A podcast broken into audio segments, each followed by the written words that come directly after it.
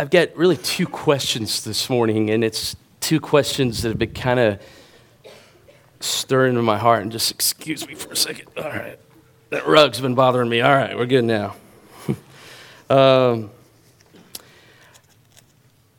two questions this week that's just been kind of stirring in my heart as I, as I look at this text. And, and the first one is um, if I say Jesus is Lord of my life, what, what kind of Lord is he? What, what kind of Lord is he? And if I say Jesus is, is Savior of my life, what kind of Savior is he? Like, like, what does that really mean for me? What does that mean? What does it mean for us as God's people to say that Jesus is, is Lord and Savior of my life? Um, one of the things that I, I love to do, my, my wife will attest to this, is anytime there's any kind of championship game going on, um, I love to watch the last few minutes. It could be a blowout. Um, it, it, it, could be one, the game's already, you know, been determined, you know, in the, the fourth quarter or the second half or whatever. And, but I love to watch the last few minutes and, and I love to watch the celebration, right? I, I, love to see guys going crazy, confetti falling, and guys jumping all each other or, or whatever. I, I just love that scene. And I always get to catch the, the post game comments of, of the coaches and, and the players. And, you know, when the interviewers are rushing up and saying, you know, coach, what are you going to say about this victory? And, and, and phrases that we've kind of got used to hearing is that, you know, first of all, I want to uh, thank God and give all glory to Him. Or even most recently, people will say, uh, first of all, I want to just thank my Lord and Savior Jesus Christ, which we're, we're like, yeah, that, that, man, that's awesome. And, and most recently, one of my favorite guys who I just have, have really just started just kind of following and, and reading about and, and looking of his history and just kind of the program that he's leading is a guy by, by the name of Dabo Swinney at, at Clemson University. And I just have been reading up on him and love just his story and of life and, and some of the things that God's been doing in his life and his faith. And this past recent um, January, when they won the NCAA uh, football championship over Alabama, quite handily, by the way. Um, uh, I, I loved watching just them talk to him right after the game because it, it was just basically all about Jesus. It was all about Jesus. But it, it got me thinking this week as I look at this text, and, and we can say a lot of things like Jesus is my Lord and Savior, but what kind of Lord and what kind of Savior is He to you? And so maybe if I could just maybe toss in another word to that phrase, if I could this morning. What if, what if we said that Jesus is my Lord, my Savior, and my treasure? Because does that change the game a little bit? I, I think so. I think so. Because there's a lot of phrases and sayings that we can just throw out there. But if we say, Jesus is my Lord and Savior and my treasure, because what that means is I treasure him as my Lord. I treasure him as my Savior. I think that's upping something. I think that's saying, not with just mere words, but listen, he is my all. And I value him as everything I need. He is the greatest value, He's, he, he has the greatest worth. And I want to honor him. I want to love him. I want to, uh, more than just admire him, I want to worship him as my treasure. Is Jesus your treasure this morning? Because I think that's been the goal of Luke. As we've walked through this series, we're almost done with it. When we get around Easter, we're going to say goodbye to the Gospel of Luke. We've been in it for over a year, and his whole goal is we want to treasure Jesus as our Lord and Savior. That he's everything to us, he's our all in all. We want to seek first his kingdom. That's the goal of this writing. And so when we come to a text like this this morning and we kind of read it, Isaac reads it for us and we kind of read, we're like, whoa, whoa, whoa, whoa, whoa, whoa. Okay, what is all this meaning? He's mentioning David and he's got Lord in there twice and it's almost like they're speaking to each other. And man, okay, I need some help here. And I'm like, I'm with you because this is a very technical couple of verses here. And so what does all this mean for you and I? I think real simply is what kind of Lord, what kind of Savior is Jesus to us? And do we treasure him as that truly in our life? And so, if we could look at the text, okay, what's the context though? Where are we? It's Holy Week. We're hours away from when Jesus is going to go to the cross. And so, he has quieted the religious crew. The uh, Pharisees and the Sadducees and the Herodians have had their chance with him, and they've volleyed over the net different questions back and forth. And, and Jesus, at this point, has silenced them. He has quieted his critics. And so he's had a great defense, but now he's going to come on the offense. and just like every good team, he has a great offense as well. And he's going to volley a question back over the net to them.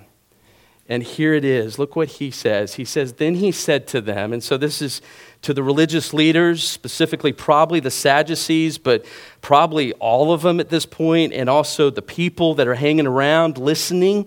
So this is the crowd, this is the critics, these are the religious leaders. He says to them, How is it that they say the Christ is David's son? For David himself says in the book of Psalms, you're with me? So, so here's the deal. Let me, let me just stop for a second.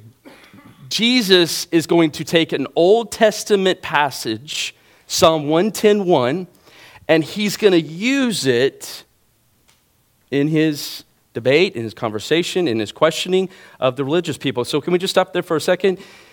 The scripture, right, is profitable. It's good.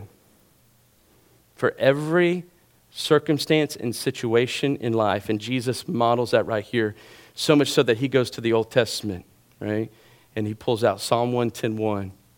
And based on what David's going to say in Psalm 110.1, he's going to make a biblical truth. He's going to declare a biblical truth. And so we'll listen to what he says here.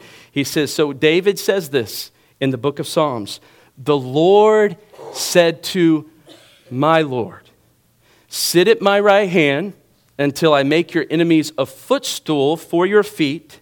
Therefore, David calls him Lord. And how is he, you with me on this? His son. How is the Lord that, G, that David is speaking of, how is he the son of David? Okay, so there's a lot of things going on here. So when I said this is a very technical passage, this is very technical, right? And, and so at the beginning this morning, that's what we're going to do. I, I, figured you'd do better at the beginning, getting real technical, than maybe at the end when your stomach starts gurgling a little bit and you've got um, food on your mind. And so here we go. Jesus asked a question. Okay, so it's good to ask questions, right? Jesus asked them. They're good for learning. It's how we, we learn things. It was common back then, it was a common belief in Judaism that the Messiah, the one who is coming to save, comes from the lineage of King David. That was a common belief by the Jews. That was something they hung on to. So the shepherd boy from Israel who came, uh, who became king after Saul, all right, and then after him came Solomon, his son. Uh, his lineage would be a forever kingdom lineage according to what God said to him in the Davidic covenant. And, and, so the Jews believed that there would be a human, a man that would be a Messiah, a, a political figure, a, a conquering earthly king who would come from the lineage of King David. And so they believed this. In fact, that's what they were looking for and waiting for. And they're still waiting today. They're still waiting today. I had a guy tell me back in the 90s. Students, do you know when the 90s were or are? Okay, they're out there. Wait, they're pretty far out there. So back in the 90s when I was in Israel, I remember a guy, I was sitting on a bus with the, the bus driver of our tour, and I'll never forget saying to him, I said, Javi, I say, hey man, you've said a lot about the God of the Old Testament. You've said a lot about Jesus, the God of the New Testament, who is God of really Old Testament and New Testament. He's the God of all. And you, you've spoken a lot of him, and you seem to know a lot of Scripture. Is Jesus your Messiah? Because I know you, you claim to be a Jew. And he said, No, no, no, no, no. He is not my Messiah. He may be your Messiah, but I'm still waiting for mine. Okay? And that's a belief that Jews have. They're, they're looking for this one to come in the line of David, a man, an earthly, political, conquering king. They're still waiting and looking for him. And so the religious leaders of Jesus' day and, and Jews believed this, okay? But here's what I want you to hear they did not believe that the Messiah, and this is key, they did not believe that the Messiah would be King David's Lord. And so this is when Jesus, when he brings Psalm 110.1, when he brings this here and he speaks it the way that he speaks it, this is where the fire that is, is already been stoked is going to start blazing. And anger is going to just start boiling over. Because basically, what he's saying here is King David, all right, the Messiah is even his Lord. Whoa. Whoa. And so, how does he say that here? And so, let's look at it because what Jesus is saying is Psalm 110, verse 1, is prophetic. It's, it's, it's a word of prophecy. Because it isn't just talking about who's going to be the next king in, in the line of David. It's not just pointing to Solomon. He's not talking about that. But he's actually talking about something that is eternal, something that is divine. And that's going to rattle these leaders to the core. And so look at verse 42 because this is a little this can be a little confusing so hang with me here and we're going to get some application a little bit. But look at verse 42. For David himself says in the book of Psalms, The Lord said to my Lord. So who's the first Lord? Right? Just a hint when you study the Bible, when you see capital letters used in Lord for all of it, most of the time, uh, pretty much all the time, it, it means Yahweh.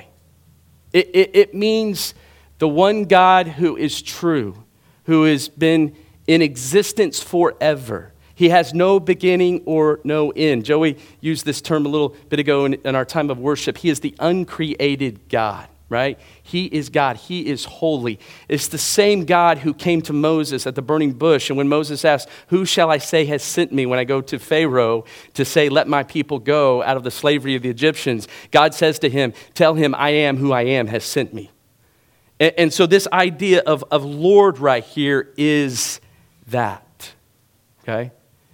And so here, when David is speaking Psalm 110, what Jesus is saying is what he was saying is Father God in heaven is speaking, and he is saying, and this is David, David is saying, he is saying to my Lord. You, you feeling the weight of this? I hope so. He's saying the Father God is saying to my Lord. King David is declaring. So who is the second Lord?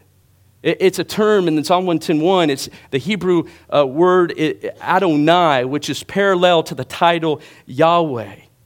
And so Jesus, right here in the New Testament, is specific, specifically referring to, in this case, that this Lord, the second one, is the Messiah.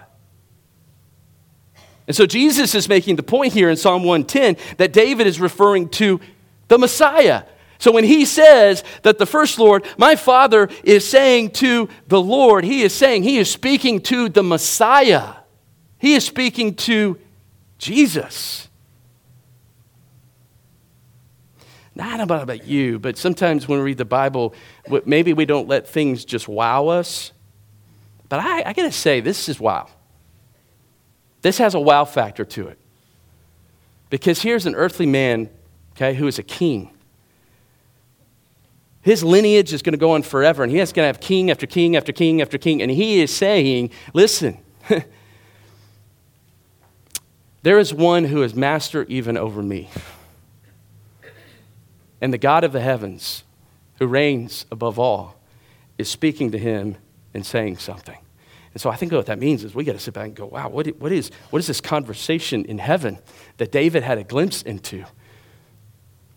And that God ordained for Jesus to share with us in this biblical truth to these religious leaders. So, what is the point? What's the point that Jesus is making? It's, it's, it's great. He's saying this if David calls him Lord, how is he his son? So, here, here's the thing if, if David is calling the Messiah Lord, how is he also David's son, right?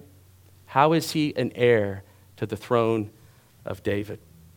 First of all, if you think about that word Lord, what did it mean throughout the Old Testament? Let me give you one passage just to look at. Deuteronomy 10 17. It says, The Lord your God is the God of gods and the Lord of lords, the great, the mighty, and the awesome God. So when we use this, see this term Lord in the Old Testament, it's referring to more than just a master, it is deity, right? And specifically, that's what it's talking about here in Deuteronomy 10 and also here in Luke's gospel as Jesus is saying this. So, what's the point? And here's the point I want you to get Jesus is saying right here in verse 42 if the Messiah is only David's son, a human, okay, how is it that David calls him Lord, meaning Lord God? Deity, he's divine, because that's what it means. And so, what's the point Jesus is making here? Is hey, listen, the, the Messiah is not just a mere man, okay? But he is God. He's not just the son of David, but he is the son of God. He's the son of God. That's the point. So, in this little phrase, there is so much meaning. Now, here's the question What is Father God saying to the Messiah? What's the conversation, all right, in heaven? Here it is Sit at my right hand until I make your enemies a footstool for your feet. So he's saying to him, Come sit at my right hand, meaning I'm going to give you the highest position of honor and authority over everything. So the Father puts the Messiah in an equal place of power and authority with himself. And so Jesus making the statement is saying, Listen, I'm the one, okay? I'm the one that David was speaking of, that God was talking to. I am him, and I have the same authority that God in heaven has. And, and, and we see that this is going to be evident and that this is going to be fulfilled in his dying on the cross, in his resurrection, and his ascension to where now he sits at the right hand of God in all power, all glory in heaven. And he has all authority. He is Lord of all. And then he says this not, not only that, but until I make your enemies a footstool for your feet. So, what this means is Jesus now sits at the right hand of God, and he is going to sit there until he makes his enemies a footstool for his own feet. So, Jesus is, is going to come again, and when he comes again, right, he won't come like he did before. He, he came in all humility, right, as a babe in a manger. But he will come again in all power and, and glory and bring judgment upon the earth. So that, that those who do not receive him and believe in him and treasure him as Lord, he, they will become a footstool to his feet. Now, what's a footstool? A footstool is a resting place for your feet. And so, this is a metaphor for armies and, and, kings. And when they would go into battle, when they would defeat their enemies, is this picture of them putting their foot on their necks, right? And it was a picture of conquering. It was a picture of they were vanquishing their enemies. They were putting another under their power, excuse me, under their conquering force. And G, uh, the Father is saying to Jesus, that's who Jesus is. He has all authority, He has all power even over the enemies. And so, what a great scene this is, right? When Jesus is declaring this to his, these religious leaders who are his enemies. And it's basically saying, hey, you, you may think you have the upper hand now, but I want you to know that one day you will be under my foot because you don't trust me as Lord. And so, this is a power for powerful word. And so, what's it saying? Jesus is saying that David called him the Messiah, who would be a descendant in his line, sit on an eternal throne as Lord. And he is God, and the Father will give him equal power, equal authority, and he will subject the Messiah's enemy to his rule. And Jesus is saying here, that's me. That's me. And where do we find this in other scriptures? It's interesting. This text is used in Matthew, it's used in Mark, it's used here in Luke. Peter also used it as part of his sermon on the day of Pentecost. Let me read to you Acts 2 34 through 36. It says this For it was not David who ascended into heaven, but who ascended? Obviously, Christ did. But he himself said, The Lord said to my Lord, Sit at my right hand until I make your enemies a footstool for your feet. Therefore, and so here's what Peter's going to say. He's going to say, Hey, this, this is a truth about Jesus. And so he's going to say to specifically the Jews listening that day, I want you to know this about Jesus. Therefore, let all the house of Israel know for certain that God has made him, Jesus, both Lord and Christ. He is Messiah. He is both Lord and Savior, this Jesus whom you've crucified. And so, what's Jesus' point? It's what Peter said. He's basically saying this day, before these religious leaders in this crowd, he's declaring, I am Lord of all. I am the Messiah. I am the Savior of all. And the big question is what kind of Lord is He to us? What kind of Savior is He to us? Do we treasure Him? There were many in His day that didn't, right? There were some that thought it was cool to follow Jesus. He was almost like another patch on their jacket, right? And there were those who were critics who, who hated him. And Jesus even calls them out. Look at verse 45 through 47. It says, While all the people were listening, okay, that's in contrast to the religious people who weren't, right? They didn't want to hear what Jesus had to say. But well, there were those who were listening. And he said to his disciples, his disciples are his followers. And he said to them, Beware, be on guard of the scribes. The scribes are the religious teachers. Okay? I, I, think what he's saying right here is beware of religion. Because what does Jesus ultimately want from us? He doesn't want religion. Go to Isaiah chapter 1, and Jesus will tell you that your religion is weary to me. So much so, it, it sickens him. He, he, wants to spit it out, out of his mouth. He's like, hey, listen, you can have all this external stuff, but if your heart has not been changed by me to where you follow me as Lord, and this is just going through the motions, and so he says, be on guard of this, these scribes, be on guard of religion. Because what does Jesus ultimately want? He wants a relationship with us, he wants a loving relationship with us where we commune with him and he communes with us. He wants us. And so he says, be aware of these scribes of religion. And what do they do? They like to walk around in long robes and love respectful greetings in the marketplaces and chief seats in the synagogues and places of honor at banquets, who devour widows' houses and for appearance sake offer long prayers. These will receive greater condemnation. Okay? And so, what's Jesus saying here? He's saying, hey, listen, those who submit to me, who, who believe in me and follow me as Lord and Savior of their, of, of their life, they treasure me as that.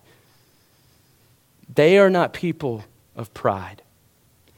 They are not people of greed. And they are not people of hypocrisy. And he addresses that here, right? Pride. How do we see pride? Look at verse 45. They wear these long robes around. That's what the Jewish teachers did. And they like to prance around. That's what term I'm going to use. And they love respectful greetings in the marketplaces and in the chief seats in the synagogues and places of honor at banquets. And so these guys would, would show up with these long robes. And they would go to the places where people were, where debates would take place, elections would take place, buying and selling would take place. And they would go into these places, and it basically is saying, Here I am, look at me, I'm holy by just my outward appearance. But here's what Jesus wants Jesus wants those who treasure him as Lord and Savior. He wants them to not be about making much of themselves but making much of Him. They want to do everything they can in their life to put the attention on Jesus. Those who treasure Him as Lord and Savior because they're like, listen, He's Lord, I'm not. He is Lord of all. And so we see this pride here. Pride is a struggle, right? And we battle with that, right? That, that's a point of tension. If, if, if we're all honest in here this morning, from, from me and I'm sure with you guys too, pride is tough. And Jesus addresses their pride, but he also addresses their greed. And so this is where their true colors are, are seen. Look what he says in verse 47 they also devour widows' houses. So the most vulnerable in their community, who were the widows, and also would have been the orphans as well, but specifically the widows, and they were dependent on these Jewish religious leaders. These widows were dependent on them for a lot. And it says here they devoured their houses. Now, we don't know for certain what all that means, but it seems that they sought maybe too much contributions from them, um, maybe too high of commission for the work that they did. Maybe they, uh, not maybe, but they violated their trust they, they violated their hospitality, these women who were dependent on them. It seems possible they maybe even took their homes or their property or possessions after debts were failed to be paid. And so the point is, they mistreated and did not care for or love the most vulnerable. And so if you look at James, I, I forget where it's at, but it's in James, it says, What's true religion? It's taking care of who? Widows and orphans, right? Widows and orphans. And so these who are supposed to be the example, right? These are your religious leaders. They devoured the houses of the most vulnerable. And so, what does Jesus want? Jesus wants those who treasure him as Lord and Savior to put the needs of others before their own and to care for those who are the most vulnerable in your community, who have the biggest needs, instead of taking advantage of them. We see people as, as, as those we are to love, not to take advantage of or, or to get something out of them, but to love them. He also addresses hypocrisy. How do we see that? Look at verse 47. And for appearance's sake, they offer long prayers. You see, these guys may have looked religious on the outside with their long robes and their long prayers, but their hearts, as we see in verse 47, were corrupt. Their hearts were spiritually dead. And so we can put on the act religiously, and we could show up to the gatherings. But Jesus knows our hearts. Jesus knows the depths of our hearts. In fact, that's what he says in Matthew 12 34, when he's talking to the Pharisees and the religious crew, he says, From the outer flow of the heart, the mouth will speak. Our heart will eventually show its true colors. And these guys, it did. It was all a show. It was all a show. You see, Jesus wants a relationship with us where we recognize that our hearts are corrupted, our hearts are dead without Him. And there's nothing that we can do to change that. But there's only one who can, and that's Jesus, who has passed through the heavens and had come down to earth and made himself nothing on our behalf. And he dwelled among us. And he went to a cross and he died for us. And he became sin on our behalf so that we could have a right relationship with God. He rose again on the third day, conquering death, conquering sin, conquering the enemy. enemy. He ascended into heaven where he sits now at the right hand of God. And he reigns over all and he is Lord of over all. And one day every knee will bow and every tongue confess that Jesus Christ is Lord, whether in heaven or in hell. And here's Jesus' heart for you. He wants to be with you forever. He wants to be with you now. He wants to be with you when he returns and in heaven forever. In the new kingdoms and the new earth. He wants that to be your destiny. That's his heart and that's his desire. He doesn't want religion. He wants a relationship. And these guys missed it. And so the big question is what kind of Lord is he to you? What kind of Savior is he to you? Is he your treasure? Do you treasure him as Lord and Savior? Is he everything to you? And so this whole week I've been thinking, okay, Lord, what's a good way to respond to this? What's, what, how do we respond to this? What's, what's our response? And so all week, this verse just kept coming in my head, coming in my head, even almost like bugging me, right? You ever had that where the Lord bugs you with something? It's like the, the great hound of heaven, right? The Holy Spirit. Um, and so this verse just kept, kept bugging me. And even yesterday, it just kept coming in my head. And, and I still didn't even write it down in my notes. Didn't, didn't, I didn't make it official in the manuscript. Those guys don't even have it this morning, right? Right, because you're going to see just, oh, well, I, no, I, t- I emailed you right before nine. There it is, yes. That's right, I forgot. I, that's crazy because in my head, I forgot. I did. I emailed you guys right before nine, and I was like, okay, Lord, we're to let this one, you're Lord, so okay. okay, so here, here's our response. I, I believe, I, I love this verse. It, it, it landed on me in 1998 and I can't get away from it. Praise the Lord. So here it is. And I'm going to say it a little bit differently. I have a different translation that I know of this, but I want you to see it. And, and so here's what I want you to hear. I believe this just should, be our response of treasuring Jesus as Lord and Savior. And so there's four quick things that I just want you to jot down, and, and here, here they go. First thing is this what is our response? It's yes. You see the word indeed up there. Another translation, it starts off, Yes, Lord. Okay? It's two words. Yes, Lord. There's an old um, gospel preacher back in the day, and he gave a 25 minute sermon. You'd be like, oh, that'd be awesome. Okay? But here's what he did he, he, he started off by this. He went up to the pulpit and he said, Yes, Lord. Yes, Lord. Yes, Lord. Yes, Lord. And he kept saying, Yes, Lord. And he got a little groove with it. Yes, Lord, yes. And then he eventually went to the piano and started playing, Yes, Lord, yes. And you can imagine this crowd start swaying a little bit, getting a little go- going like this. Yes, Lord, yes. And people start standing. Yes, Lord, yes. 25 minutes, two words. Yes, Lord.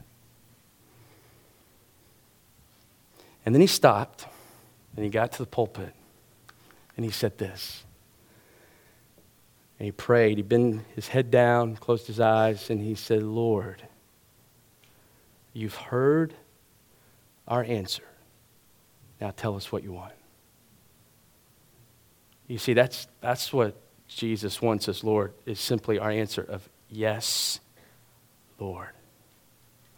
And then it says this walking in the way of your truth or judgments, walking in the way of your truth. So here's the deal Jesus doesn't, doesn't just want the yes of our lips, okay? There was a lot of lip service that the religious people gave. But Jesus wants the yes of our feet, He wants the yes of our life. And ultimately, it begins with the yes of our heart. He wants our heart. Yes, Lord, walking in the way of your truth. Lord, what's your word? What's your word? We want to obey it. We want that's our answer to your word. Yes, we want to obey it and we want to instead of devouring the widows' houses, we want to care for the widows and love the most vulnerable. So yes, Lord, walking in the way of your truth. And then it says this, we've eagerly waited for you. I, don't know about you, it, it's, it's my, it, it, may be my favorite part of the verse now. It used not to be because I, I didn't completely understand what, what that fully meant, but it says, We eagerly wait for you. These people, who, who there were a remnant in Israel who, who were singing this song in Isaiah 26 8. They were saying, God, we want you to come.